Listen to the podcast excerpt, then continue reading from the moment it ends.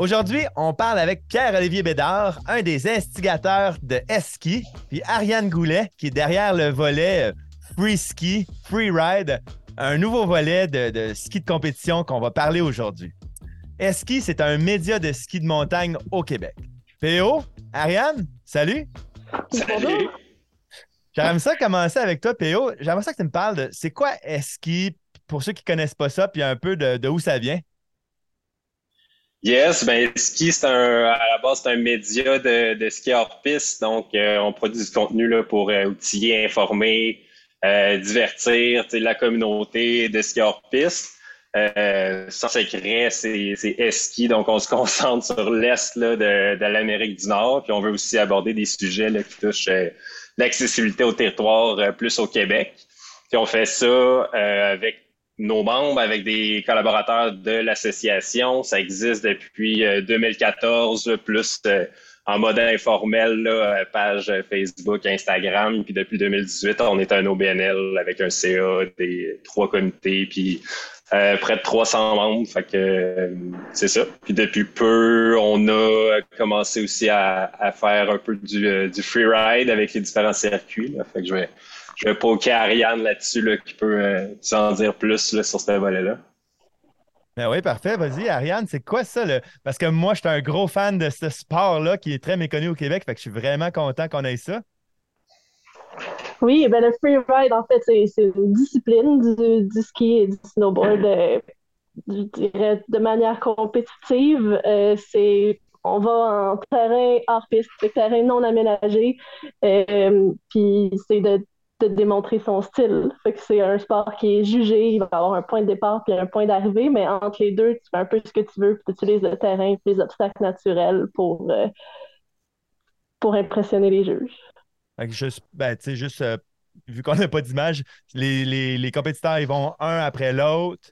Euh, ils ont choisi mhm. leur ligne, ils ont, ils scouté qu'est-ce qu'ils voulaient faire. Puis c'est un mélange de descente technique, de saut de, de, de cliff puis de manœuvres aériennes, genre tout en un, là, s'il faut que tu arrives en bas euh, sain sauf, puis euh, finalement, tu as une note. Exactement. Tu essaies de rester sur tes pieds.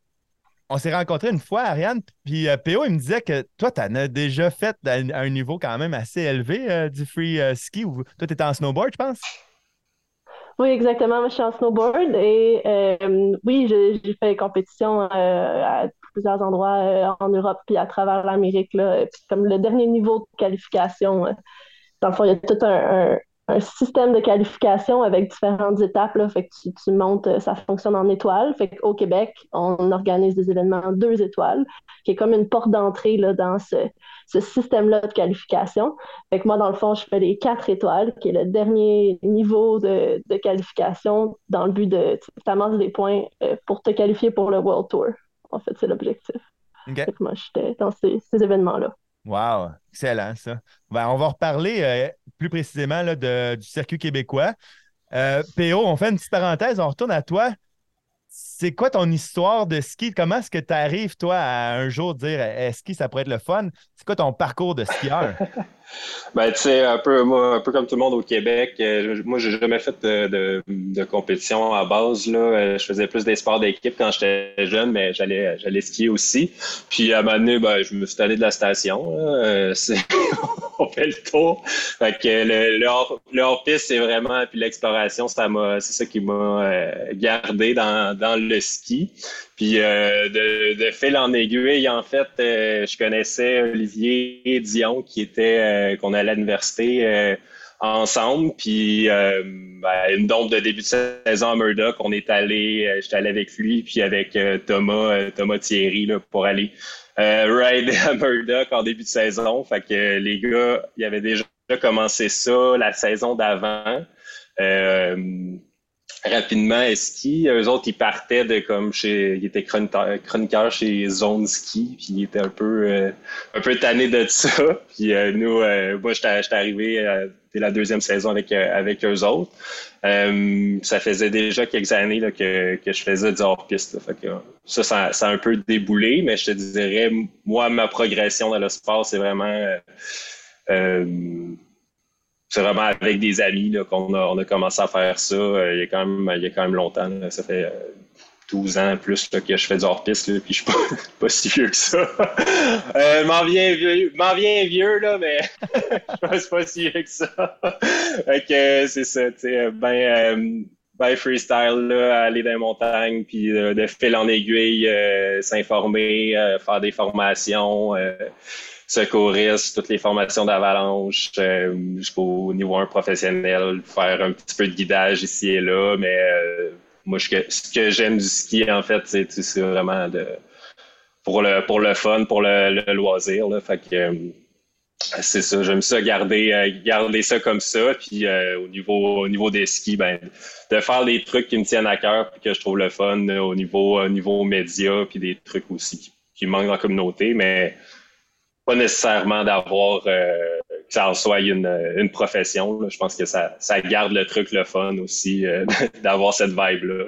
Ben oui, c'est ça. Puis c'est en plein ça, ski, je trouve. C'est un genre de média un peu, j'ose dire, alternatif, ou en tout cas qui se prend pas au sérieux, et mm-hmm. qui divulgue de l'information de qualité, mais d'une façon quand même tout le temps, je trouve, un peu humoristique, ou en tout cas avec un, un, angle euh, qui représente les jeunes puis la communauté d'aujourd'hui. C'est quoi, tu sais, je me demandais ça, c'est c'est qui, mettons, les membres, un membre type de Ski? Qu'est-ce qu'il vient chercher?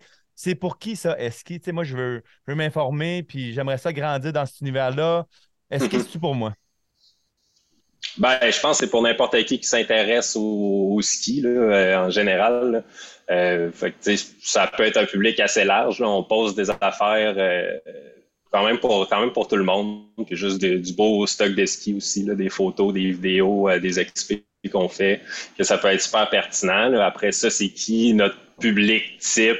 Ben, on a quand même des bonnes stats euh, avec nos, nos médias sociaux qu'on peut te faire un profil. Là. Euh, c'est des, ça représente à peu près le, le, le demographic, entre guillemets, là, de, de, la communauté. Là. C'est des, des hommes entre 25 et 45 ans qui habitent au Québec, euh, en majorité. Là. Euh, c'est sûr, il euh, y, y, a des filles aussi, puis blablabla, mais en majorité, c'est ça. Je pense qu'il y a à peu près n'importe qui qui est dans, dans le milieu, sauf euh, les chefs de montagne, c'est ça leur démographique, le public type.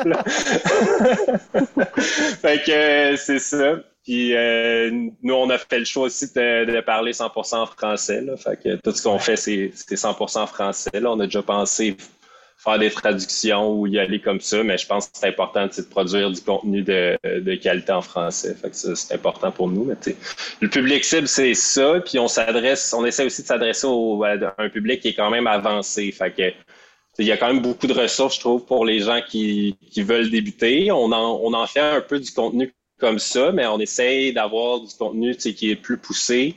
Euh, comme ça, les gens ils peuvent euh, un peu continuer leur progression euh, avec le contenu que nous on, produit. Là. Fait que ça, je pense que ça, je pense que c'est intéressant. Fait que je pense que idéalement, tout le monde peut trouver son compte dans nous, nous, qu'est-ce qu'on fait, puis d'aider les gens dans la progression, puis aussi les, les pointer vers les ressources qui sont disponibles pour eux autres. Là. nous, on veut que les gens, en fait, ils se responsabilisent puis qui se ils prennent l'initiative d'aller chercher les ressources euh, qui, sont disponibles. Fait on, on, essaie de donner des outils puis pas nécessairement tout donner cuit dans le bec là, euh, juste parce que si tu vas en hors piste à m'amener, tu, tu, peux pas avoir tout cuit dans le bec là, faut que, faut que tu prennes tes responsabilités là euh, en tant que si toi tu es le, le leader de ton groupe ou juste tu fais aller explorer euh, puis sortir des, mettons, des sentiers euh, officiels, ben, faut que tu saches t'es où, faut que tu saches te sortir du trouble, ben, fait que, faut que tu sois un peu dégourdi, là. Fait que faut, faut que les gens, ils se responsabilisent puis ils trouvent, ils trouvent les bonnes ressources. Fait que tout, c'est ça un peu le, le mindset qu'on essaie d'avoir, là, dans le, le contenu qu'on produit. En gardant en tête qu'à la fin de la journée, c'est pour le fun, c'est pour du loisir. Fait que, on peut, on peut poster de la merde un peu de temps en temps, puis euh, ça fait pas de tort. Là, cette semaine, euh, cette semaine, on a juste une bulle. On a fait un event euh, festival annuel des clowns en pneus d'été, puis comme ça, on a parti ça lundi pour mercredi, genre. ouais, c'est ça. Pour mercredi, là, puis que c'était la première chute de neige à la grandeur de la province, puis comme l'événement, il y a genre eu 10 000 personnes qui ont répondu. Là, puis mercredi, comme c'était le mur de l'événement, il y avait des posts aux 5 minutes de monde. c'est drôle. Là. C'est ça, maintenant. Pas, faut pas trop se prendre au sérieux. C'est bien juste du ski, là, puis euh, c'est ça. J'ai changé mes pneus euh, dans la neige euh, à quatre pattes en dessous de mon auto du matin, mais j'ai pas roulé avec mes pneus d'été. Euh, il, y a un, des gars qui a commenté Ah, je vais mettre mes skins sur mes pneus d'été, ça va être correct. ça avance bien, mais ça freine pas ta répète. Ben, c'est ça, tu sais. C'est ça que moi je vois, là, c'est que vous donnez vraiment de la bonne information, mettons, sur la météo. Mm-hmm c'est quoi que les, tu dirais que les gens viennent le plus chercher parce que c'est drôle, quand j'avais commencé, moi, le, ski hors piste, j'étais euh, plus dans l'ouest. Puis le, guide qui m'avait donné mon, mon, CSA 2, il me disait, tu sais, ce sport-là, c'est un sport où tu as le droit de partir à l'aventure puis de ne pas revenir. Il n'y a pas personne qui va t'en empêcher, tu sais, comme faut que tu prennes ta mm-hmm. responsabilité. C'est ça, dans le fond, que je trouve que tu as raison. C'est la partie éducation qui est difficile à faire comprendre aux gens, c'est qu'il n'y en aura pas la signalisation à, tout, à tous les coins de rue. Puis si tu sais pas t'es où ou comment revenir, euh, tu vas être dans le chenoute, là, tu sais. Mm-hmm. Ouais, c'est ça. Ben, ouais, je pense qu'il y a un, des, aspects qu'on atteint rapidement les limites un peu au Québec. C'est vraiment je trouve l'accès au territoire aussi. Là. Fait que nous, on a un peu, on en parle, puis on dit, ben, quand on voit des affaires qu'on trouve que c'est un peu euh, c'est pas cohérent ou on trouve que ça fait pas de sens, ben on va on va le dire ou on va, on va faire un meme. c'est le genre d'affaires qu'on dit. Fait que je pense que les gens, c'est des choses qu'ils vivent aussi quand ils essayent d'aller skier puis juste se faire du fun. Là. Fait que que nous, on le dise. C'est des choses qu'on exprime. Je pense qu'ils sont, contents de sont contents de voir ça, que quelqu'un quelqu'un en parle. Puis le fait un peu qu'on n'ait rien à perdre dans le sens qu'on est un peu auto euh, autofinancé, euh, on n'est pas trop stressé sur euh, le loyer à la fin du mois parce que on n'en dépend pas, ben on peut on peut en parler. Fait qu'on, la parole est un peu est un peu libérée là-dessus. Ben, euh, je pense que dans des affaires que tu veux que je te ben, dise, ben tu sais, moi, je, peux t'en dire des, exemples. Ouais, moi je suis partant. Mettons, mettons quand je vois que la la gestion de base de la CEPAC, c'est on va interdire toutes les activités dans les parcs, euh, qui sont, sauf celles qui sont autorisées, mettons. Quand que c'est le contraire à Parc Canada, eux autres, ils vont comme tout autoriser, sauf ce qu'ils interdisent, ou je dis Parc Canada ou plein d'autres gestions du territoire, ben, c'est un truc qu'on on trouve pas ça super cohérent. Fait que, euh, c'est ça, mais je pense que c'est une vision qu'il y a un peu au Québec de vraiment prendre les gens par la main. Euh, que je pense qu'il faut briser un peu là, parce que la nature, c'est wild, c'est sauvage. Fait que faut, faut que toi, tu prennes la responsabilité pour toi-même dans, dans la nature. C'est pas. Euh, à la CEPAC de dire euh, reste absolument sur ce sentier que j'ai désigné pour faire euh, du ski ou whatever, n'importe quelle activité qu'ils ont décidé de me lister. Là.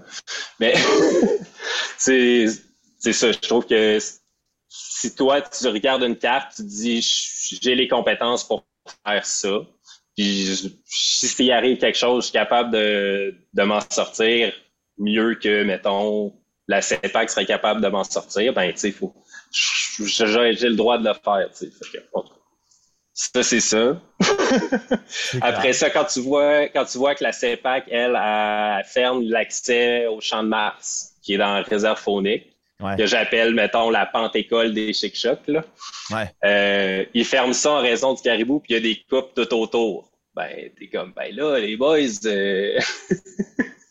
c'est dur à, à comprendre pour les, pour les gens. Ouais. Qu'il y a des coupes juste à côté, puis qu'après ça, tu, le fermes, tu fermes l'accès à des gens qui font une activité non, qui est pas motorisée. Tu sais. Ouais. ils, montent à pied, tu sais. Ils, le font depuis des années et des années et des années, puis c'est des volumes de skieurs quand même assez intenses là, au Champ de Mars là, qu'il y avait. Là. Fait que moi, quand j'ai vu qu'ils fermaient ça, en tout cas, j'en revenais pas. Mais euh, c'est ça. Genre d'affaires-là. Puis là, je parle, je parle de la CEPAC, mais il y, en a d'autres. Euh, je ne vais pas tout name drop les situations, là, mais je pense que si tu veux rebondir là-dessus, ça, peut être un moment. Non, non, mais je trouve ça juste intéressant qu'on en donne des exemples puis qu'on les nomme. Euh, tu sais, ce que moi je vois, je suis vraiment pas un expert là-dedans, mais de ce que je comprends, souvent, euh, c'est tout le temps le gouvernement, mais dans ces vases, ils ne communiquent pas fait que là, souvent, on dit la CEPAC, mais 90% du temps, c'est jamais la CEPAC. C'est, euh, mettons, euh, là, c'est ça que je ne suis pas sûr. Dans le cas de la, du champ de marche, je pense que c'est le ministère de la Forêt-Fond de Parc qui a fermé. ça, c'est le gestionnaire d'un ministère qui a dit, puis après ça, le, gestionnaire des. Tu sais, le CEPAC, c'est quoi? C'est Société des établissements de plein air. Euh, fait que là, la, la, gestion du territoire au quotidien avec les entrées, c'est eux autres. Fait que là, c'est eux autres qu'il faut qu'ils l'appliquent, tu sais. Fait que, mais là, Forêt Fond de Parc, tu sais, je sais pas moi s'il parle avec l'autre qui fait les coupes. Fait que mon point, c'est pas de les défendre, mais juste dire que je crois que le gros, notre, pouvoir comme skieur d'essayer de, d'avoir un impact, ben, c'est pas simple parce que tu n'as pas une personne à les jaser, c'est comme plein de personnes dans des vases qui ne parlent pas puis qui, qui font ça pour essayer de, je sais, comme respecter leurs critères dans leur silo. Je sais pas si tu comprends ce que je veux dire. Ouais, ouais, je comprends, mais aussi, ouais, Ouais, c'est intéressant ce que tu dis. Puis euh, je pense que c'est ça qui est intéressant aussi de quand on a décidé de passer de juste STI à, un OBNL puis à un organisme. Parce que ces structures-là, tu ne parleras pas à une personne. S'il n'y a pas une personne qui va faire le changement vraiment dans, dans cette organisation-là, ça va être la réponse de, du ministère ou du sous-ministère ou de la CEPAC ou whatever. Puis ça, c'est des organismes, puis ils parlent à des, à des organismes. Fait Si tu es capable d'avoir d'être un, organisme, d'être cette entité, une entité légale, puis là, j'ai pas la prétention de dire que, que est-ce qu'il fait ça, là, mais juste qu'on peut avoir une discussion d'organisme en organisme, mais tu peux dire, ben, est-ce qu'il y a quasiment 300 membres, fait que ça a un, un certain poids, ce qu'on dit, mettons, puis euh, ces affaires-là. Fait que le move de, de, de un peu euh, rassembler les voix, puis d'être un, un, organisme, euh, puis de se structurer. Là. Je pense que ça fait du sens dans l'optique d'être capable d'avoir des projets qui arrivent, qui arrivent à terme, puis d'avoir un message qui est, qui est porté. Là. Ouais, toi, tu as vu la différence en tout cas. Euh, ouais, ouais. Ouais, ouais, moi j'ai vu la différence. C'est sûr, c'est un peu. Euh, Bon, tous les projets ski, ça se fait sur le tas, là, on s'entend.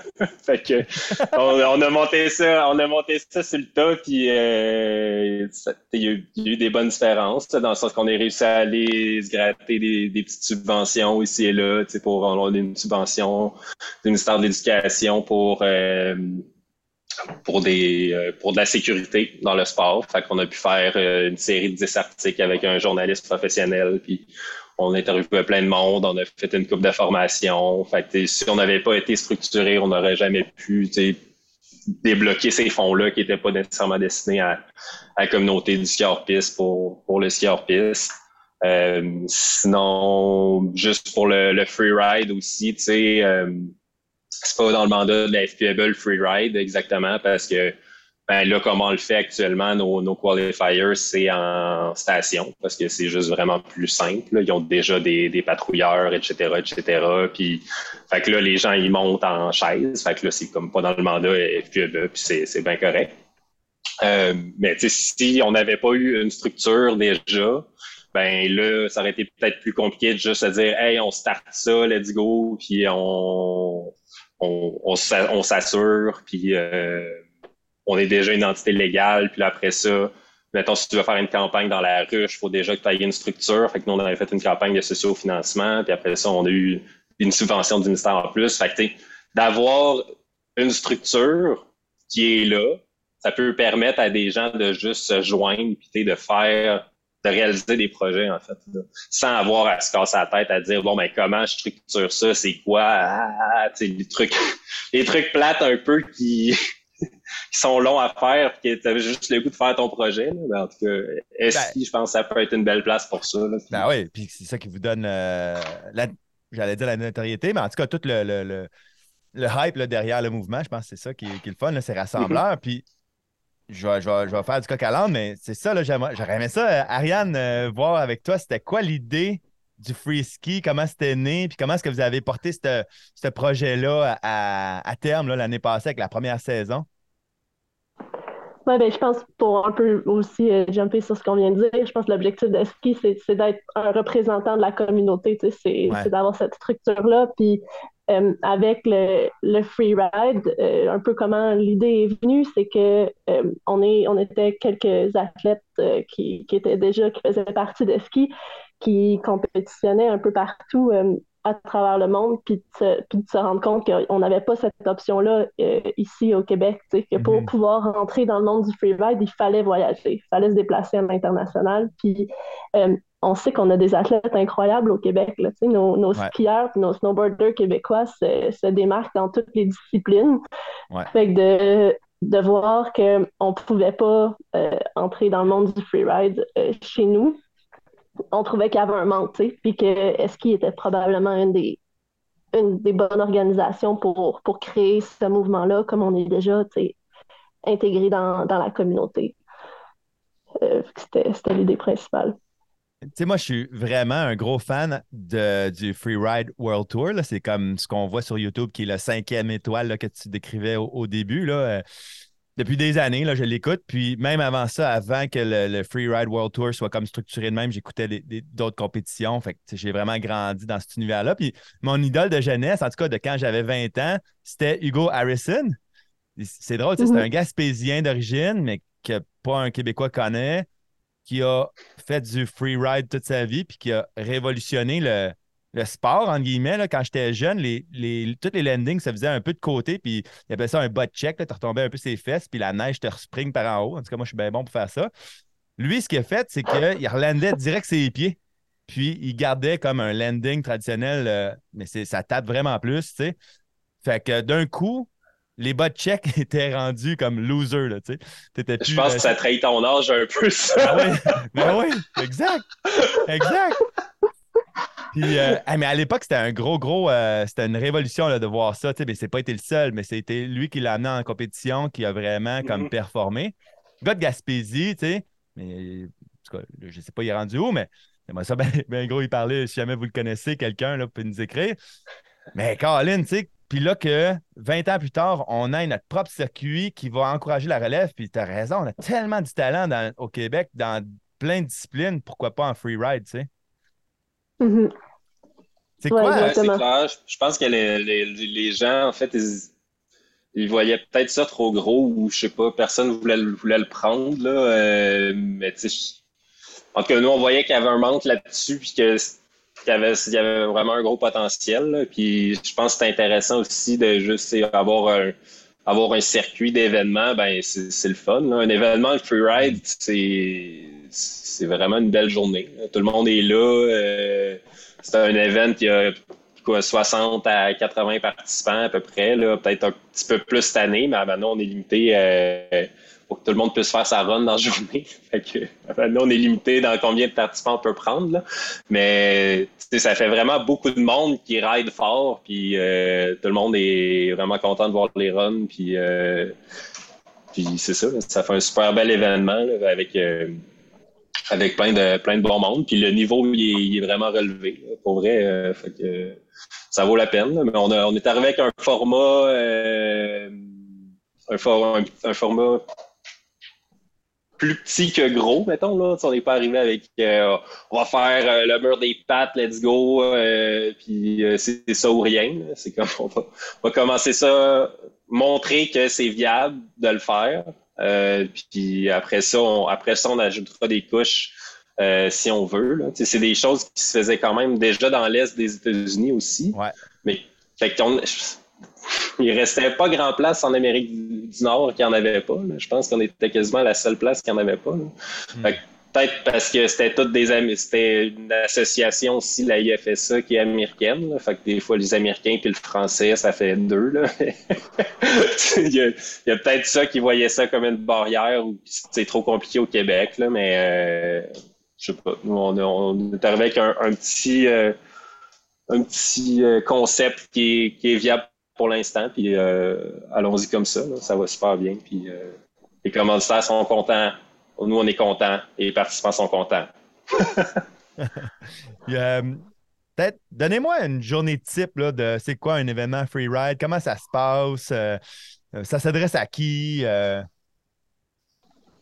C'est une journée type, je te dirais, t'arrives, tout le monde se rassemble le matin, on, ramasse les dossards, il y a comme un, check-in des athlètes, dossards, inscription, tout ça. on a un une rencontre avec tous les athlètes où on va euh, présenter, on va parler des conditions de la journée, de, de quoi les conditions ont l'air, euh, les genres des obstacles, s'il y a des zones auxquelles sur la piste où ils peuvent pas aller. Fait que c'est tout comme parler de sécurité, euh, puis où est-ce que comment la journée va se dérouler. après, tout le monde monte. Souvent, il, va y avoir une, une descente sur le côté de la piste pour aller voir de plus près les, les obstacles, puis pour pour que les athlètes puissent visualiser euh, leur descente. Fait qu'il y a une, descente de visualisation. Puis après, tout le monde remonte, puis on, là, c'est la descente de compétition. Fait que chaque athlète a une descente sur le terrain. Fait que c'est une chance, euh, tombe pas. Ou euh, deux, là, ça dépend, il y a combien de gens, là, mais d'habitude, c'est une, ouais. Ouais. Normalement, c'est une descente. Fait que tu veux vraiment visualiser ta, ta descente. De, tu veux savoir où tu t'en vas, euh, quel jump tu veux faire, euh, comment tu t'enlignes pour que quand euh, c'est à ton tour, ben, tu descends. Puis je pense que c'est une belle communauté. Je pense qu'on disait, l'idée, c'est un événement rassembleur. Là. Fait que mm-hmm. quand c'est à ton tour, souvent, ben, je pense que tu peux t'attendre à ce que tout le monde crie en haut, tout le monde crie en bas, puis c'est comme tu, tu, y vas. Là. Fait que, fait que ça, fait que tout le monde fait leur descente, puis en fin de journée, il va avoir, là, on se rassemble de nouveau pour, euh, pour les podiums, célébrations, euh, après ski et tout. Là, on, on, profite de la communauté. Puis c'est qui le, le participant type, admettons? Ça s'adresse à qui? Moi, j'ai 45 ans, je peux-tu faire ça? Ouais, c'est ouvert à tous. Euh, on part, euh, on a aussi des juniors, on a des catégories juniors, on fait des 12-14 ans, 15-18, puis 18 ans et plus. Fait que, euh, un peu n'importe qui. Dans les 18 ans et plus, je te dirais, de plus en plus les, les athlètes sont jeunes. fait qu'il y, en, y en a des plus jeunes, mais sinon, 18-35 ans, probablement, je dirais, le, le, le gap des adultes surtout. On en a eu quelques-uns, euh, je pense qu'on a eu dans la cinquantaine l'année passée, euh, qui venaient juste pour le plaisir, pour faire partie de l'événement. ah, malade. Euh... Ouais, il n'y a pas de limite d'âge euh, supérieur, si tu veux. Là, tu peux juste le, faire pour le fun. Là. Mais si, tu fais un bot check, on va t'enlever des points. Là, mais les, gars, les, dans, la catégorie skium, qui est la, catégorie qui a le plus de participants, là, dans le fond, dans, les, les, adultes, qui est ski homme, ski femme, snowboard homme, snowboard femme. Ski homme, c'est peut-être la moitié des participants au complet de la journée. Là. Fait que ça donne une idée. Là. Euh, le, le freeride, c'est ça aussi pour le freeride World Tour puis les, autres événements, c'est à peu près les mêmes ratios. Là. c'est la catégorie qui a le plus de monde. Puis les, les gars qui ont fini dans les premiers, mettons, l'an passé, ils sont quand même jeunes. C'est que le gars qui a gagné, il y a 18. puis euh, sinon, c'est jeune vingtaine. Là. Fait que les, les gars, ils arrivent puis euh, ils, sautent pas mal. Là. Moi, je, suis rendu à 30, là, je check ça, je suis là, ouf, les boys. je fais plus ça, là. C'est ça. Ben, j'ai vu les vidéos que vous avez produites qui résumaient un peu les journées. Là. Ouais. effectivement, je ne suis pas du tout de niveau, là, fait que euh, moi non plus, euh, je vais regarder en bas de la piste, c'est clair. Euh, comment on fait des points, justement? Là, mes bot checks vont, vont me faire perdre des points. C'est quoi les critères d'évaluation? Ben, il y a cinq catégories, fait que ça commence, le, principal, c'est ton, c'est ton choix de ligne. Fait que la ligne que tu as choisi de descendre, fait que c'est la difficulté ou fait que ça part de où est-ce que tu as décidé de descendre. Mais après, tu as euh, technique, fluidité, contrôle, puis style et énergie. Fait que, en fonction de ta ligne, si tu es resté sur tes pieds, si tu as, eu l'air en contrôle, tu avais une bonne technique, euh, là, tout ça, ça, monte. Puis le style et l'énergie, c'est là où euh, si tu as si tu as fait un petit trick, tu as fait un 360 ou là, là, tu vas gagner des points en, en style. Mais c'est vraiment comme un élément de, euh, de, tout le reste. Ouais, je pense que les gens, ils, pensent que si tu fais des gros tricks, là, c'est là que tu vas comme gagner puis euh, avoir plein de points, mais pour vrai, si t'es pas sûr de lander ton tricks à 100%, comme fais-le pas. tu, ta, planche ou tes skis quittent la, neige, si tu veux, à chaque fois que tu jumps. Mais tu n'as pas besoin de faire de, tricks pour gagner. Là. Si tu fais juste un grab, ça vaut ça vaut quasiment autant qu'un 360 pour vrai. C'est pas du c'est pas du park, c'est pas du freestyle, c'est vraiment ce que tu évalues, c'est euh, c'est ce que tu aimes voir d'un skieur qui fait euh, une ligne dans le backcountry. C'est, tu veux qu'il descende euh, en étant solide sur ses skis de façon linéaire puis rapide. c'est ça, quelqu'un qui descend de manière solide. c'est pas mal ça que, que tu veux voir. Euh, faut pas que les gens qui, qui, font pas vraiment de tricks se disent ah je m'inscrirai pas parce que j'ai aucune chance de gagner parce que pour vrai ça vaut pas ça vaut pas tant de points les, les tricks souvent les gens ils essayent de faire un trick puis ils manquent. Ils font juste le manquer puis t'es comme bah ben t'avais une belle run puis t'avais juste à faire un straight air puis ça, ça t'aurait fait beaucoup de points là. Euh, fait que c'est ça. Je, veux que ça soit clair que le monde qui font pas de tricks, là, allez-y, puis sendez, puis vous allez avoir des points. C'est quoi? Euh, mettons que tu là, c'est en station. Comment vous choisissez les, types de pistes? Puis tout le temps une piste ou comme j'ai pas vu euh, live les événements, des fois, c'est-tu comme une petite section qui est fermée en dessous des chaises? Je dis n'importe quoi, mais c'est peut-être ça. Euh, je pense que l'objectif, c'est de se déplacer de plus en plus vers des secteurs plus hors piste. mais jusqu'à maintenant, on prouvait le concept. en station, souvent, ça va être la piste la plus difficile de la station, ou c'est une qui est, c'est sûr que c'est, pas aménagé. Fait que c'est, pas damé, euh, il faut que ce soit laissé euh, naturel.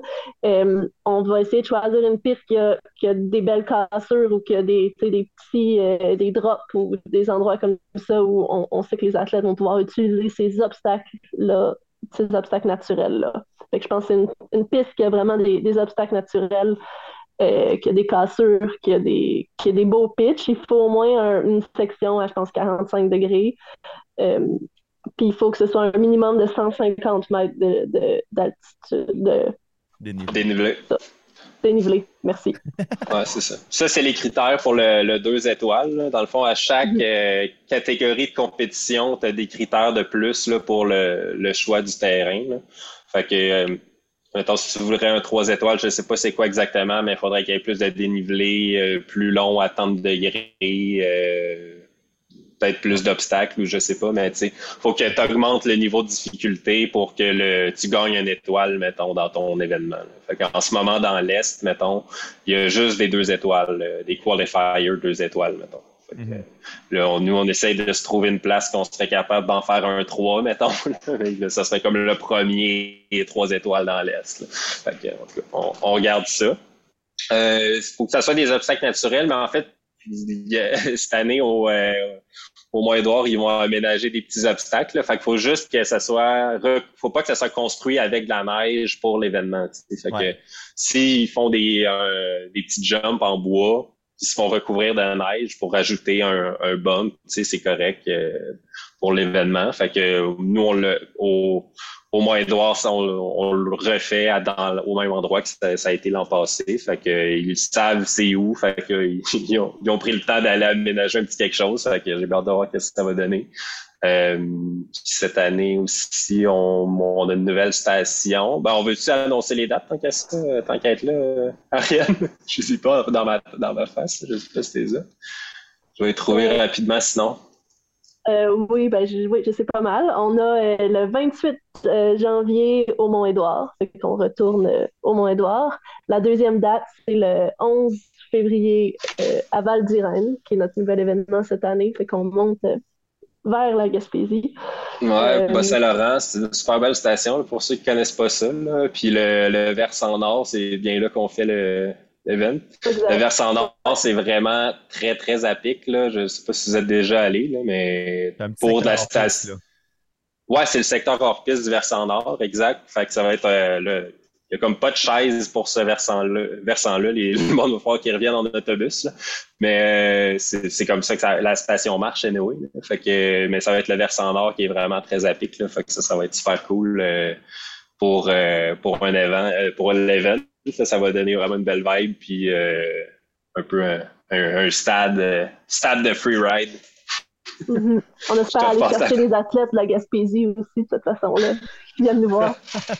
Euh, fait que, fait que ça, pour le, fait que le 11 février, après, ça va au 18 février, euh, on retourne au Mont Radisson, euh, où on avait eu un, beau party l'an passé, l'ambiance de, de, cette région-là. puis on finit au Massif du Sud, fait qu'avec une, une finale le 11 mars. Excellent. Voilà. Là, euh, je vous fais rêver, mais ça serait quoi, mettons, votre. Là, tu niaisais tantôt, PO, en disant on veut pas faire le mur des pattes, mais c'est comme là, tu l'as fait probablement ton, ton, ton, trois étoiles. Là.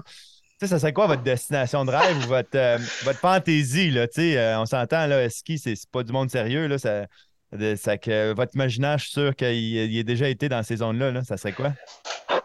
Ben, c'est pas sérieux, mais quand même, on, on est solide quand même un peu. Ben oui, ben oui. Quand il faut être sérieux, on est capable de l'être, de livrer ce qu'on, livrer nos idées. Euh, mais au niveau vraiment freeride, euh, ben on, a, y avait pensé au mur des pattes, là, pour vrai, on en avait parlé. Euh, on avait parlé à différentes personnes, même pour voir si on pouvait le faire cette année. Ça n'a pas abouti. Mais euh, c'est ça, il n'y a pas des, millions de terrains qui le, qui le permettent aussi. Euh, sinon, on regardait peut-être euh, rendu là pour le Mont Lyell, ça pourrait, ça pourrait être quelque chose qui se fait. sinon, on est avec Altitude Sport cette année. Altitude Sport qui va être notre partenaire, je ne sais pas c'est quoi le nom, platine ou majeur, en tout cas. le, platine principal. ouais, le partenaire vraiment important et super. On les apprécie beaucoup, la gang d'Altitude Sport. Fait que euh, eux autres, ils, travaillent aussi avec le Chic Shack. Fait que, en tout cas, à voir, mais il faudrait trouver du ah, terrain. C'est ça, ça serait le fun de faire euh, de faire ça en Gaspésie. Euh, peut-être garder le, début du circuit plus plus proche des gens, ben, de la population en, général, plus dans peut-être plus dans l'ouest du Québec. après ça, on fait une finale sur invitation. Euh, en Gaspésie. Ça, ça pourrait être super cool. Puis ça pourrait drive aussi des gens euh, peut-être de l'étranger. Euh, je pense que cette année, en fait, il va y avoir beaucoup d'Américains quand même qui vont monter, faire les compétitions. donc, c'est ça. Je pense que ça pourrait être vraiment cool comme événement. Je sais pas si on avait, il y en avait d'autres choses qui avaient sorti, Ariane. J'ai pris à balle au bon. Je pense que ça ressemble à ça, de, de, monter vers la Gaspésie. C'est sûr que c'est dans nos objectifs. Là. Il y mm. avait euh, au mur des Patriotes, il y a le couloir à Benny. c'est une avalanche super euh, populaire parce qu'elle avait été filmée pour un tournage. Euh, mm-hmm. Mais le tournage dans le Avec Hugo Harrison, me semble. oui, c'est ça. Tu as vu ça, Ron? ben, j'ai déjà vu le, le, film. Je pense que oui. Je pense que oui. J'ai déjà vu le, vidéo du couloir à Benny, l'événement en tant que tel. Mais il me semble qu'il l'avait skié avant ou après ou une run juste à côté. Là. Euh, il skie une, pas de run. Là. Il skie d'une roche à l'autre. Il skie une vraie ligne de freeride. C'est malade, ça run. Si tu peux remettre la main là-dessus, là, je sais pas. Moi, c'est bon, je vais checker. c'est vraiment impressionnant. Là. Il part, là, mettons, euh, Looker's Right, là, complètement à gauche. Il est comme sur un ridge, man, en deux couloirs. Là. Puis il saute comme trois barres rocheuses, dans sa descente. C'est n'importe quoi. Là. fait qu'il a droppé tout le mur des pattes, puis il allait en bas. Puis... non, mais c'était pas des grosses morts, mais euh, en tout cas, c'était meilleur que je serais jamais capable de faire. Ça, c'est clair. Ben, c'est sûr que euh, ça, ça serait comme vraiment parfait. Là. Euh, le mur des pattes, t'ouvres juste tout, là, puis t'es comme, let's go, là. Euh, pick, your, your line, puis euh, t'ouvres tout ce qui est légal, puis tu dis, let's go, là, je fais votre ligne.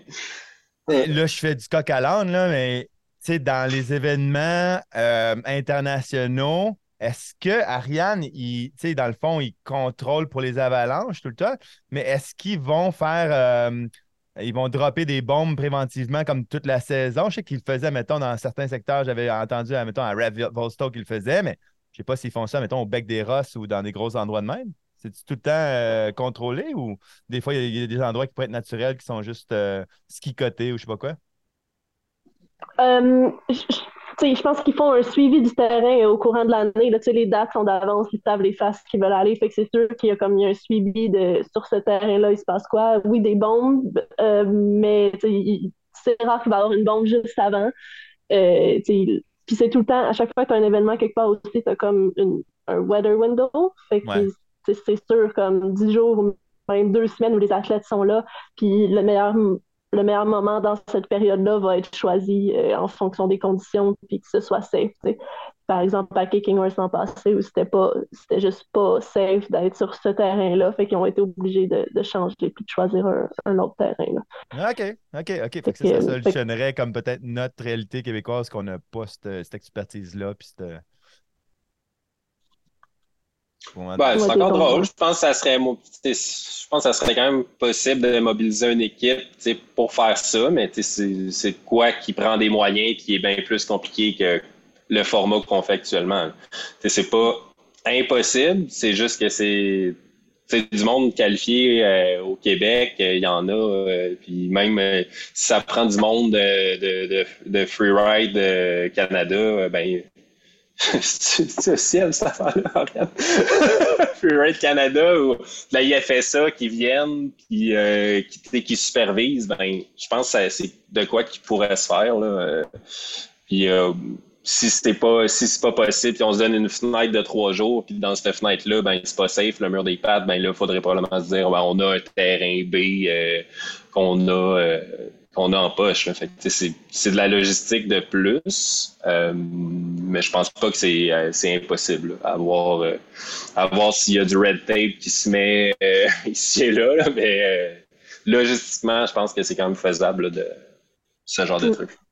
Je pense que là, on est dans la catégorie de rêver, mais je, sais qu'il y a déjà eu des, des discussions au, il y a beaucoup de staff du Freeride World Tour qui sont québécois, qui ont déjà amené l'idée de faire un, un stop euh, du World Tour sur le mur des pattes. On rêve, là.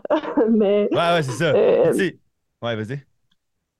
Ben, mais je pense que peut-être même une 4 étoiles, ça, ça, ça peut peut-être être réaliste. Puis euh, avec les bons, les bons partenaires les bonnes personnes investies, il y a peut-être quelque chose à faire. Là, à rêver. excellent. Tu sais, moi, j'allais conclure ce segment-là en disant euh, on a déjà de quoi qui est le fun puis qui rend le sport accessible à tout le monde. Là. Fait que c'est le fun de rêver, mais il faut, aussi euh, euh, lever notre chapeau là, à ce que vous avez fait l'année passée, puis ça poursuit avec une deuxième année. Là. Fait que vraiment, super content de voir ça. Comme je disais, je suis un grand fan de ce type d'événement-là.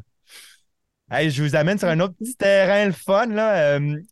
c'est, mettons, j'aimerais ça savoir, c'est quoi votre rêve? Qu'est-ce que, comment est-ce que vous voyez le ski de montagne en général? Au Québec? C'est quoi, comme ton idéal PO, mettons, dans 5 à 10 ans? Là? Où c'est que tu vois que la communauté va amener ce sport-là? Ou cette activité-là? on parle plus en général.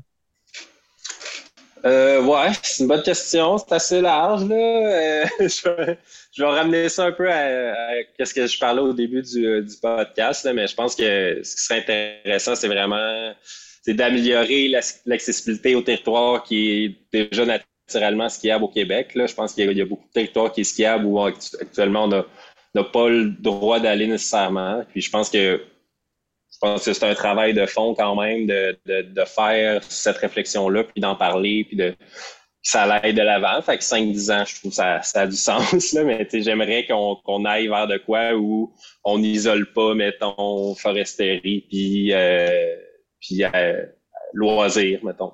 On a vu ça un peu avec la forêt Montmorency euh, cette année, là, que euh, là, il y, avait plus nécessairement, il y avait des investissements à faire, mettons, dans les infrastructures, puis les, euh, il y avait plus nécessairement le staff, pour gérer les, le, ski de fond. Fait que là, ils, se sont dit, on va se concentrer sur nos activités, de, de recherche, mais c'est un peu, c'est un peu dommage, puis c'est une perte, de, de, de, territoire pour la population. Fait que ça, je trouve ça dommage, mais je pense que faudrait intégrer là, un peu plus l'accès au territoire au Québec dans, dans tout ce qui est tout gestionnaire de territoire, etc., etc.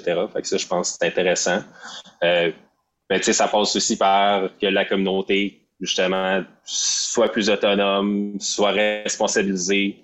Puis c'est vraiment la base. Là. Chacun doit, doit s'éduquer, s'informer, puis se préparer là, quand ils font leur, euh, leur sortie. Euh, je pense que ça passe aussi par euh, plus, de ressources pour les gens qui font des interventions d'urgence euh, dans, dans milieu éloigné. Je trouve qu'on on est un peu, euh, on tire de la patte là-dessus au, Québec. C'est sûr, je pense qu'on n'atteindra jamais, mettons, le niveau de l'Europe, qu'il y, y, a juste beaucoup trop de, densité de population là, dans ces zones-là. Il y a beaucoup de monde dans les montagnes qui font des affaires vraiment extrêmes, là, on s'entend. Euh, fait que les autres, ils ont un service d'hélico, bing bang, puis euh, en 10 minutes, ils sont à l'hôpital s'ils si, si, pètent, là, mais tu sais, euh, entre ça puis ce qu'on a actuellement, je trouve qu'il y, y, a marge à l'amélioration. Fait que je pense que Là, si, on, si on est capable de. Là, ça, ça, se base beaucoup sur les groupes de bénévoles, mettons, en les différentes régions. Je pense qu'il faudrait supporter là, les gens qui se disent bon ben moi je vais je vais m'entraîner, je vais être un bénévole pour ce genre de recherche d'opération-là. Fait que je pense qu'il faudrait supporter ça. Puis euh, c'est ça. Je pense que c'est une vision assez euh, assez ouverte euh, de, de c'est quoi le, le, le, territoire puis l'accès au territoire. Là. Fait que je pense que que les gestionnaires de territoire, justement, tiennent compte qu'il y a des gens qui veulent pratiquer des sports, qui ont des activités qu'ils n'ont pas nécessairement prévues, puis que c'est correct, que chaque personne se, prenne ses responsabilités, s'éduque, s'informe, se prépare, puis que les gens, qu'on améliore les interventions d'urgence en milieu éloigné parce que des accidents, plus il y a de monde dans le bois, ils vont arriver, c'est sûr. C'est pas mal ça que je dirais. Toi, Ariane? Je pense que PO en a dit beaucoup, mais euh, je pense que ça a, été intéressant dans les dernières années de voir l'amélioration de euh, l'accessibilité du sport. Je pense pour les gens qui commencent, autant euh, de voir comme dans les stations les pistes de remontée, puis de, je pense qu'il y, a une belle progression qui, s'est installée dans les dernières années. je pense de, de continuer ça, qu'il y ait encore ces portes d'entrée-là vers le, ski de montagne. Mais que oui, je pense que là, ce qu'il faut, c'est que ça monte vers le, ben, terrain plus intéressant. Est-ce qu'on est capable d'y avoir accès euh, pour, c'est ça, pour, les, pour le reste des skieurs, d'y avoir accès puis qu'il y ait un, système euh, d'évacuation d'urgence, justement, où que, que, que toute cette structure-là soit en place pour nous permettre d'accéder au territoire? Ouais, eh ben, j'aime bien votre vision. Euh, je trouve que ça a bien du bon sens. Je pense que, tu sais, comme moi, tu disais, Péo, tantôt, euh, ah, ça trahit ton âge, mais dans le fond, quand j'avais commencé à skier euh, d'un chic-choc, euh, il n'y en avait aucune règle. Ou en tout cas, il n'y avait mm-hmm. personne pour comprendre qu'est-ce qu'on faisait, puis où on allait, puis les appliquer s'il y en avait des règles. Puis nous, en tout cas, on n'était pas conscients. Puis c'est arrivé peut-être un 5-10 ans plus tard, tu sais. Mm-hmm. Mais fait souvent, je pense que c'est ça dans beaucoup d'activités. Le début est hyper pas structuré. Après ça, il y a une période d'ajustement. Puis finalement, peut-être quand il y a une masse critique, on voit que ça finit par débloquer parce qu'il y a juste trop de demandes. Fait que j'y crois à vos Je pense que c'est une bonne. Euh, je dirais la même chose que vous. Là. Je, suis convaincu que ça va finir par arriver dans ce sens-là. En tout cas, en termes de marge critique, là, je pense qu'on euh, est rendu là. Il y a quand même pas mal de monde euh, qui ont des kits de touring maintenant. C'est assez, assez fou. Là. Euh, je pense que tout le monde et sa mère a un kit de touring euh, maintenant. en termes de nombre d'usagers, ça a vraiment explosé, en tout cas, dans, les deux dernières années. Là, fait que, en termes d'adeptes, on, on, est là. fait que, on va voir. Euh, je suis curieux de voir, en tout cas, dans les prochaines années, si ça va se maintenir ou est-ce qu'on va avoir un phénomène de, de, de, planche à voile. Là. J'ai la référence. En tout cas, c'est ça. Là, la, planche à voile qui a, qui a, passé comme un coup de vent sur les lacs du Québec, là, mais euh, c'est ça. Est-ce qu'on est, est, qu'on est dans le, le, top de la vague ou, euh, ça va continuer à augmenter? C'est encore drôle. Il y a vraiment beaucoup de beaucoup de skieurs au Québec. Puis je pense que c'est une progression naturelle du sport d'aller vers le, le hors-piste, puis l'exploration. Une fois que une fois que c'est ça, tu as, fait le tour des stations, euh, c'est une belle façon aussi de, de de voyager quand tu veux voyager. Puis moi, en fait, c'est quasiment ça qui m'a euh, qui m'a fait virer vers le, le, backcountry. C'est que j'étais au cégep, puis je voulais aller dans l'ouest, puis j'avais pas de cash pour payer des, des, journées de remontée. Fait que je me suis dit, on va s'acheter un kit de touring euh, au Yeti dans le temps, à Montréal, qui était comme un des seuls magasins. Mais euh, on, va, on, va, monter à pied, puis d'attitude. Il y, a du monde qui voit ça comme une belle économie aussi. Fait que, je sais plus trop où je m'en allais avec ça, là, mais c'est ça, c'est le fun skier. Alors, si tu permets, on va prendre une petite pause, puis après, on revient avec des questions plus personnelles pour P.O. Bédard puis Ariane, nos skieurs préférés. Ça, c'est un skieur qui fait un slash dans de la poudre. À la FQME, on soutient l'aménagement des sites extérieurs en ski de montagne et en escalade. On assure la promotion des pratiques sécuritaires et on encadre les programmes de formation. En plus, on organise des événements rassembleurs pour toute la communauté. T'es pas membre? Je te le dis, c'est pas compliqué, parce qu'il y a plus que 8000 membres qui ont déjà réussi. Être membre de la FQME, c'est parfait pour pratiquer tes sports favoris puis donner un coup de pouce à toute la communauté. Pour t'abonner, visite fqme.qc.ca.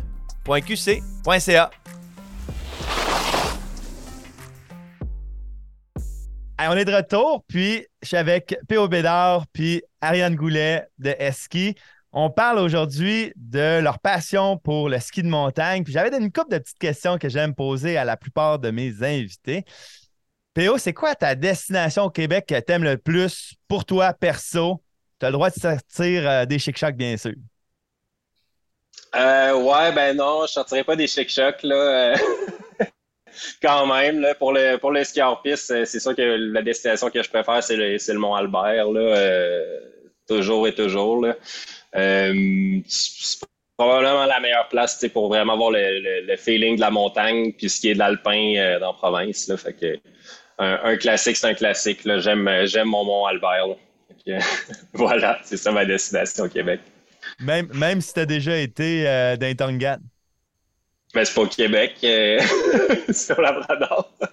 Ah, ben, je pensais que ça faisait frontière Québec-Labrador. Ben, il y a une frontière, là, ouais, mais en fait, moi, j'étais du bord du Labrador. Fait que je suis jamais ah, allé skier. Euh, ben, tu sais, il y, a le mont d'Iberville qui est dans Turngat qui est au Québec, là, maintenant, mais je, suis jamais allé skier là. Euh, moi, j'ai juste skié au Labrador. Fait que je peux, pas, je peux pas parler pour le vent du Québec. ok, c'est correct. Fair enough. Ariane, toi, ça serait quoi ton spot préféré? Ben, c'est sûr que les chic chocs c'est dur à battre, mais j'avoue que l'année passée, j'ai été surprise par le temps que j'ai passé dans le coin de la montagne noire. Euh, dans les Laurentides. C'était pas très loin de, chez nous. Euh, c'était le fun d'aller faire un tour. Euh, j'ai été surprise des conditions. On a eu vraiment peut-être une belle saison l'an passé, mais des belles conditions. C'est pas le terrain le plus difficile, mais comme mais pour se promener avec les, les, chalets à différents endroits, tu as, comme, as quand même une, impression d'aventure, disons, puis de, destination. Fait que j'ai vraiment apprécié le secteur. Excellent. Euh, c'est important, c'est important le ski local. Euh, c'est une bonne idée. Là. ouais, c'est pas nécessaire d'aller à l'autre bout du monde pour, avoir ton feeling d'aventure. Bien dit. Ouais, je suis pas d'accord. Euh, Ariane, ta ligne de ski ou de snow, la plus épique à vie? Partout dans le monde. partout dans le monde. J'aime beaucoup Pitstall en Autriche. Puis il y a une ligne où tu es capable de monter où il y a un train là, qui monte, fait que tu montes assez haut, puis de là, tu fais. Tu, pars en rando, mais tu une demi-heure peut-être, fait que c'est pas une méga randonnée, mais après, tu descends pendant 2000 mètres de poudreuse dans le backcountry. Euh, il y a des, des, couloirs, euh, des roches, euh, des... mais c'est juste, ça va pour toujours là, dans, dans belle poudreuse. Fait que là, tu peux le laper dans la journée, c'est incroyable. Wow. Je pense que ce serait là. Redis le nom? Pittstal. Glacier. C'est un, euh, un, glacier en Autriche. Puis, admettons, une histoire de ta ligne la moins épique à vie, là, genre. Ça n'a pas bien été. T'avais été cette fois-là, puis euh, partout dans le monde, une histoire, là. Raconte-nous une histoire d'une fois que ça a mal été, là. euh, eh ben, il y en a sûrement plusieurs, là, mais euh, en tant que bonne ben, skieuse, t'as une coupe d'histoire crunchy, c'est sûr. c'est sûr que des fois, les conditions ne virent pas exactement comme ce que tu as prévu. Là. Euh, je prends que les. Je pense que euh, l'hiver passé dans les chic-chocs, euh, je pense que c'était surtout une question de conditions où il faisait moins 30. Là. Fait que tu avances quelques mètres, puis tu peux plus tu peux plus bouger. Là. Fait que tu espères être capable de ressortir de là. Euh, ouais, je pense que dans les pires, euh, je pense que c'était surtout une question de, température, tu sais, puis d'avoir le bon équipement euh, pour pour avancer, mais, mais revenir. Là. Fait que, ouais, je vais garder ça simple, je pense. OK. Théo, toi, ta ligne de ski la plus épique à vie? Euh, ouais, j'aime pas trop braguer, là, mais vu que tu me donnes l'occasion de le faire, euh, je vais le faire. Là, mais dans le fond, euh, ça dépend ce que tu veux dire par épique. Là, je vais t'en donner deux, là, mais pour la run en tant que telle, euh, puis vraiment le feeling que j'avais en bas, euh, c'est euh, sur le mont Carmack, euh, sommet nord en Alaska. C'est à, White Pass dans le fond. Fait que c'était vraiment un beau, beau gros couloir vraiment très steep qu'on avait fait là avec des amis de, de White Horse. Fait que c'est ça, on faisait un gros tour pour aller faire une descente, une grosse descente sur un glacier, puis on était peut-être à, mi-chemin. Puis là, on a, euh, on a spoté ça, cette super de belle ligne-là. Fait qu'on est peut-être quatre qui on a décidé de booter ça. Euh, puis rendu en haut, ben, tu sais, tout le temps discussion, euh, bon, qui qui va, blablabla. Bla, bla. Personne voulait, personne se proposait. Fait que moi, j'ai dit, alright, moi, je vais, je vais y aller, les boys. Fait que je descends ça avec une, une belle visibilité, puis euh, toute d'une traite. Puis en bas, j'étais juste, wow, comme toute, toute, toute la toute la, à chaque turn, mettons, tu check pour être sûr que tout tient bien, mettons. Là. Fait que là, tu fais toute ta run en bas, tu arrives en bas, wow, ça a bien été, c'est malade, j'étais encore en vie, yes. Quasiment, là. Fait que ça, c'était super cool. Puis les gars, euh, c'est drôle parce qu'après, ben, c'est drôle. Moi je, moi, je trouve ça drôle, là, mais après, les nuages sont arrivés, puis les autres gars, ils ont fait la run avec une visibilité de merde. fait que moi, je trouve. Moi, parce que j'ai dit je m'en premier, j'ai eu les first tracks, puis j'ai eu de la vis, que j'étais bien content de cette ligne-là.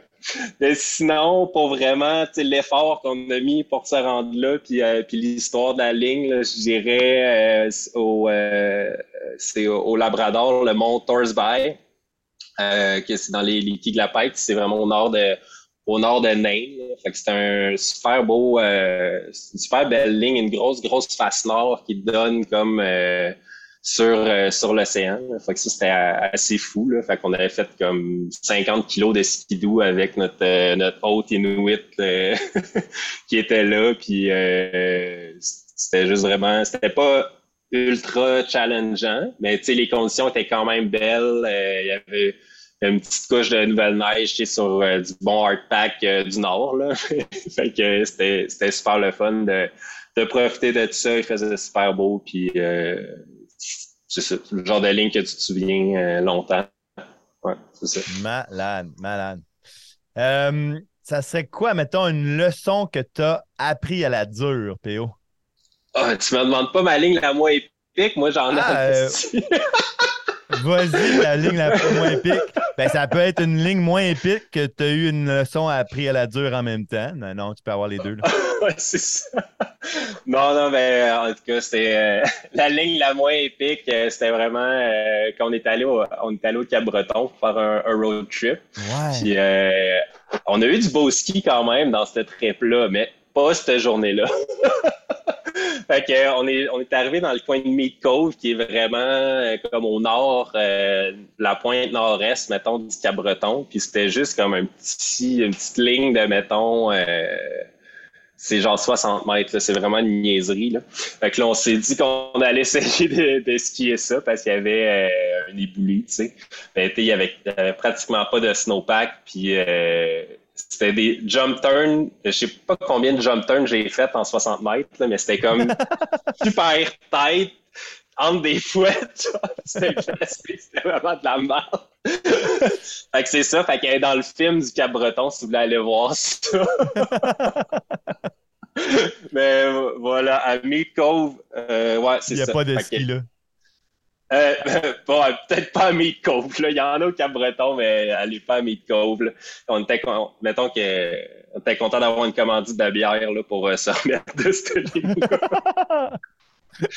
ouais, C'est ça.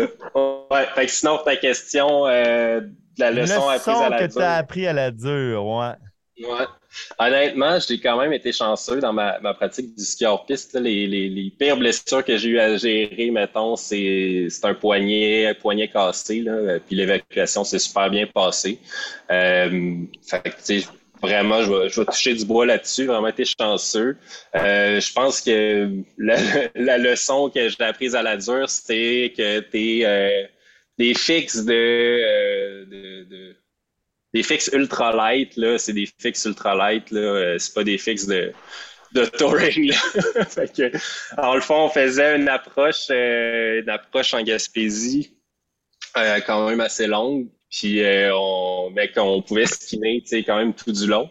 là, on fait toute l'approche, on est rendu en haut de la ligne pour, euh, pour dropper, fait la transition, clac. Euh, puis je clip, je mon premier ski, j'arrive pour clipper mon deuxième ski, puis mon, mon derrière de fixe, il éclate complètement. fait que pas pu rider, euh, oh pas pu rider la ligne qu'on était venu faire. Fait que oh c'était un peu chiant. Euh, fait que, ouais, ça, ça c'est ça. C'est après à la dure parce que tu es en ligne pour clipper ton deuxième ski, puis là, ta fixe, elle éclate, là, ça fait un peu chier. fait que c'est ça. Mais pas vraiment de conséquences dans le sens que puis redescendre sur, sur l'épaule, puis c'était c'était funky pour en ressortir, là. Mais faites un peu de télémarque cette journée-là. Yeah. Toi, Ariane, une leçon que tu as eu à apprendre à la dure? Euh, moi aussi, je dirais, dans, dans, mes aventures à moi, on n'a pas eu de, grosses conséquences, mais euh, on parlait un peu plus tôt de l'importance de la formation, puis d'avoir les, connaissances nécessaires. Je pense que ce, ce sport-là est vraiment, euh, c'est la gestion de risque. Dans, dans, le terrain où on va, tout ce qu'on fait au final, c'est la gestion de risque, c'est d'avoir selon le terrain, tu choisis le terrain où tu vas, euh, selon les journées, selon les conditions. mais je pense que c'est de se rappeler aussi que puis la plupart du temps, on est chanceux, comme tu parlais de là, dans les débuts du ski hors piste en Gaspésie, euh, il y a bien des risques qui ont été pris, mais vous le savez, on ne le savait pas. On ne se connaissait pas nécessairement les conséquences. Puis je pense que c'est ça, c'est de se que souvent, c'est juste c'est une mauvaise décision. Ça prend juste ça euh, au mauvais moment. Euh, puis dans le fond, moi, une couple d'années, comme ça, j'ai un, bon ami qui, qui, avait beaucoup de connaissances, là, mais euh, qui s'est retrouvé au mauvais endroit, au mauvais moment. Puis ça a été une mauvaise décision de quelqu'un dans le groupe. Euh, fait que moi, j'ai reçu un appel euh, vidéo un matin. Mon ami était défiguré, là, il s'était cassé toutes sortes de choses. Il, il, a passé beaucoup de temps à l'hôpital. Il s'est fait ensevelir par une avalanche, transporté 500 mètres. Avait pas son équipement à ce moment-là, il n'avait pas prévu de se déplacer en, backcountry, euh, mais s'est retrouvé, il était chanceux, il avait une main à l'extérieur de la neige, fait qu'il était capable de se déterrer euh, ah pour, pour respirer. Ouais. Fait que c'est ça. Fait qu'il était capable de se déterrer de là, puis s'est ressorti tout seul avec différents trucs de brisé. Euh, tu vois, lui, lui s'en est sorti, mais l'ami avec lequel il était est, est resté là. Tu sais. puis c'est ça arrive. Puis c'était, pas dans du terrain dangereux, là. c'était des petites montagnes euh, dans les bogs. C'est le genre de montagne qu'on a chez nous. Hmm. Mais c'est, ça. Les, les, conditions sont. Faut savoir ce qu'on fait. Je pense que c'est de se rappeler ça, même dans les terrains où tu y penses pas. Hmm. Wow. Ah, ben, hmm. Merci pour avoir partagé ça. Le, peut-être changer de ton. T'as-tu un skieur ou un snowboarder que. Euh, qui t'impressionne le plus? Euh, on va commencer par toi, PO. Quelqu'un que tu as vu rider, t'as dit, tabarouette, là, c'était next level. Euh, honnêtement, c'est dur à dire. Il y a tellement de monde qui shred fort. Là. euh, puis je pense qu'il y a tellement de monde que personne connaît qui, qui, qui shred vraiment fort. Là, que, en tout cas, j'ai la misère à répondre à ça, mais je suis juste content quand tout le monde y a du fun. Là, mais quand, quand j'étais plus jeune, mettons, je regardais vraiment plus de films de ski que maintenant. Là, je regarde quasiment plus rien. mais bon, whatever, là, mais euh, des, des, des, riders que je voyais dans des films de ski qui ont vraiment influencé ma, vision de comment, comment skier. Là, je dirais des gars comme euh, Sage, euh, Catabrica Aloza, puis euh, OG. je pense que c'est ces gars-là qui sont, directionnels dans leur ski, puis euh, ils n'ont pas peur de, pogner des, features. Je pensais là-dessus euh, des, des, gars comme ça qui m'ont euh, qui m'ont montré que j'avais le goût de comment j'avais le goût de skier là. Fait que j'étais des, des gars comme ça. no disrespect to anybody. Mais admettons, sinon, dans, dans les, les les jeunes de l'année passée que tu as vus, y en a-tu un qui s'est mm-hmm. démarqué? Euh, ouais, ben pour vrai, les gars sont vraiment forts. Euh, mais tu sais, je vais, je vais name drop le, le gagnant parce qu'il était vraiment solide dans toutes ses compétitions, là, Elliot Boulanger. Euh, c'est un gars, un gars qui arrive des, euh, des compétitions de boss.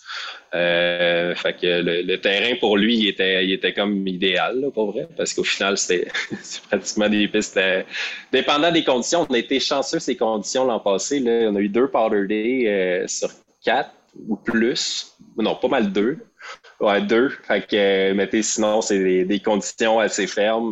mais non, il était, il était vraiment solide dans tout, tout ce qui raidait, c'était super propre, puis euh, il jumpait fort. Fait que euh, voilà. Sinon, euh, sinon c'est ça. Euh, les filles aussi, ils, étaient bonnes, ils étaient super clean. Euh, ben, je peux même drop les gagnants. L'an passé, c'est ça.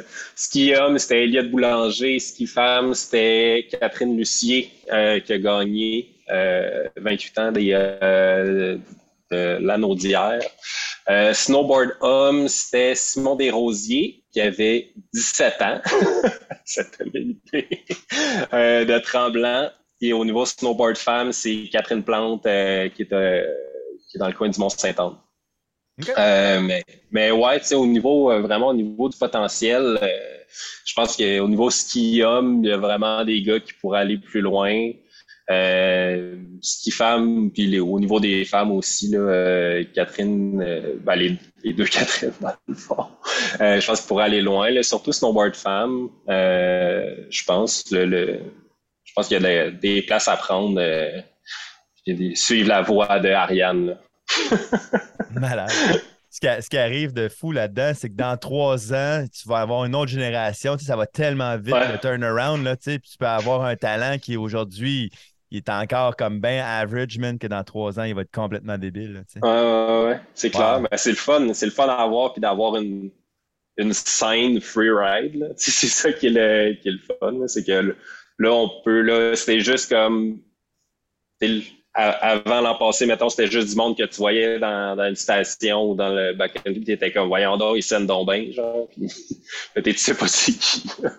Là, à cette il y, y, a de quoi qu'ils peuvent showcase, qu'ils sont capables de faire, fait que juste ça, je trouve que c'est super cool. Ariane, toi, un skieur ou un planchiste que tu as eu la chance de rider avec qui t'avait vraiment impressionné? Moi, dans le fond, quand ce qui m'a fait rentrer dans, dans le free ride, c'était euh, c'est les gens que j'ai rencontrés en Autriche. Puis là-dedans, il y avait entre autres euh, Manuela Mando, qui est justement snowboard euh, fille qui a, qui, a, qui a, gagné le tour il y a quelques années. Là, elle est blessée, elle s'est blessée il y a quelques années, fait que c'était moins gros, mais c'est c'est vraiment quelqu'un qui, qui m'inspire beaucoup, entre autres parce que elle pousse, puis elle est capable de, de faire des drops que, même pour, qui sont vraiment impressionnantes, que pas beaucoup de filles ont, ont l'essayé, puis dans l'aspect de pousser, pousser le sport, le snowboard fille, euh, c'est vraiment quelqu'un qui, qui m'inspire beaucoup. Puis même justement dans les Autrichiennes aussi, il y a Anna Gasser qui, qui est aussi euh, vraiment impressionnante, là, qui fait toutes sortes de disciplines, puis qui, qui va plus fort que plusieurs gars. Fait que c'est le fun de, de, voir ça, de voir le sport qui évolue. J'aimerais tellement ça le voir en vrai. Là. Tu sais, quand tu le regardes à la télé, ça a l'air tellement difficile, mais euh, les faces qui, qui descendent, c'est complètement débile. Là. Puis en, tout cas. Euh, une destination que. En fait, la destination que vous recommandez le plus souvent au Québec pour faire du ski de montagne, ce serait quoi? PO? Hors Québec ou au Québec? Au Québec, là, genre là. Euh, il y a sûrement comme 80% du monde qui écoute cette podcast-là qui sont comme des gens qui en font depuis moins de, mettons, 5 ans. Fait que c'est où, je vais, moi, pour faire du, ski de montagne selon P.O. Bédard? Aller à Saint-Anne-des-Monts, puis aller dans le parc. c'est ça. Il faut que vous vous passiez. Euh, voilà, moi, c'est ça que je recommande. Euh, allez, si vous n'êtes pas allé dans Chic Choc, allez-y. Euh, allez-y, vous allez, vous allez être dépaysé, vous allez pouvoir passer à une autre étape dans votre ski, je pense. Excellent. Toi, Ariane, c'est quoi que tu finis par recommander le plus souvent? Moi, je pense que si, vous ne voulez pas faire autant de routes, moi, je me rendrais jusqu'au Saguenay. Je pense Ah qu'il y a quand même du stock intéressant aussi. Puis, tu sais, Ouais. même euh, justement le, le Mont-Édouard, puis leur secteur hors piste à l'arrière, là, il y a différents euh, endroits que tu peux louer, puis tu peux partir pour plusieurs jours, tu sais, dans, dans le bois, puis camper dans les petites cabanes.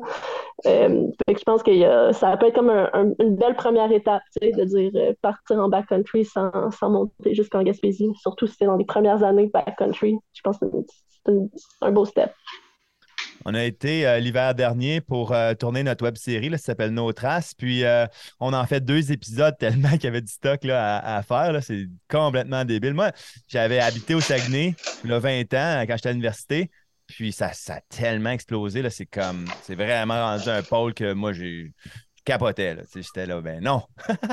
Euh, Il y a une nouvelle place, là, Ski Saguenay, là, c'est euh, privé. Là, en Ouais. tout cas, mind-blowing.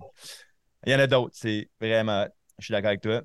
Euh, pour finir, peut-être, euh, c'est quoi la destination de rêve qui vous reste là, sur votre bucket list, là, en haut de la liste? là? C'est quoi le, le- le spot là, que dans cinq ans, là, tu- vous allez me rappeler, puis hey, René, on l'a fait. là, C'était c'était sick. Là. Ariane? C'est sûr que j'aimerais me rendre au Japon. Je pense que c'est probablement le prochain sur ma liste, là. Euh, ouais. Le Japon en général. Vas-y, Ouais. un mois que mon ami Evan Parent dirait.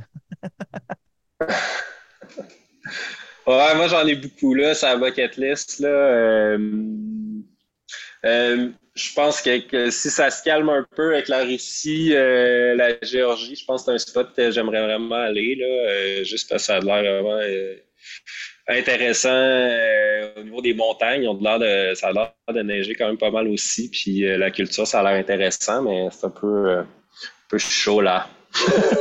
Ouais, ouais, Fait que c'est ça. Mais il manque pas de- de- d'idées sur ma bucket list, ça c'est clair.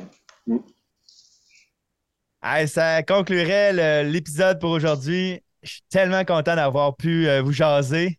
Euh, Pierre-Olivier Bédard, Ariane Goulet, merci beaucoup, beaucoup d'avoir pris le temps pour être avec nous aujourd'hui. Si jamais on veut en apprendre plus euh, sur Eski ou ben, sur Eski, on va aller avec PO. On, fait quoi? Ah, ben, il y a plein de places pour nous rejoindre. On a le blog à eski.ca. Sinon, page Facebook, Eski, Instagram, eski.ca. Puis euh, voilà, inscrivez-vous à notre infolette. Vous allez tout savoir. Puis euh, Ariane, si je veux avoir plus d'informations sur le, le circuit euh, québécois de, de free ski, Ça se passe aussi euh, sur le blog d'Eski. euh, il y a une page, il y a une section freeride euh, où euh, ce- cette page-là est updatée régulièrement. Les dernières informations vont se trouver là. Sinon, sur le reste des réseaux de ski, on donne les nouvelles. Allez, super. Un gros merci à vous deux. Salut, Merci. merci pour l'invitation. N'hésitez pas à aller voir ce que Eski font. Eski.ca, une belle gang de fous. Puis euh, pour la compétition de free ski, il reste l'événement du 11 mars au Massif du Sud. Allez voir la finale du circuit québécois de free ski, je suis sûr que ça va être super. En plus, je parlais avec Ariane dernièrement, puis il n'est pas trop tard pour vous inscrire pour la compétition, même si vous n'avez pas fait les autres stops. La semaine prochaine, je vous invite à écouter la version Escalade avec Juliane Perrault. Elle va rencontrer Hugo Drouin, auteur et grimpeur expérimenté qui retrace 90 ans d'histoire. L'escalade au Québec, ben, ça date pas d'hier. Bonne écoute, nous on se revoit dans deux semaines.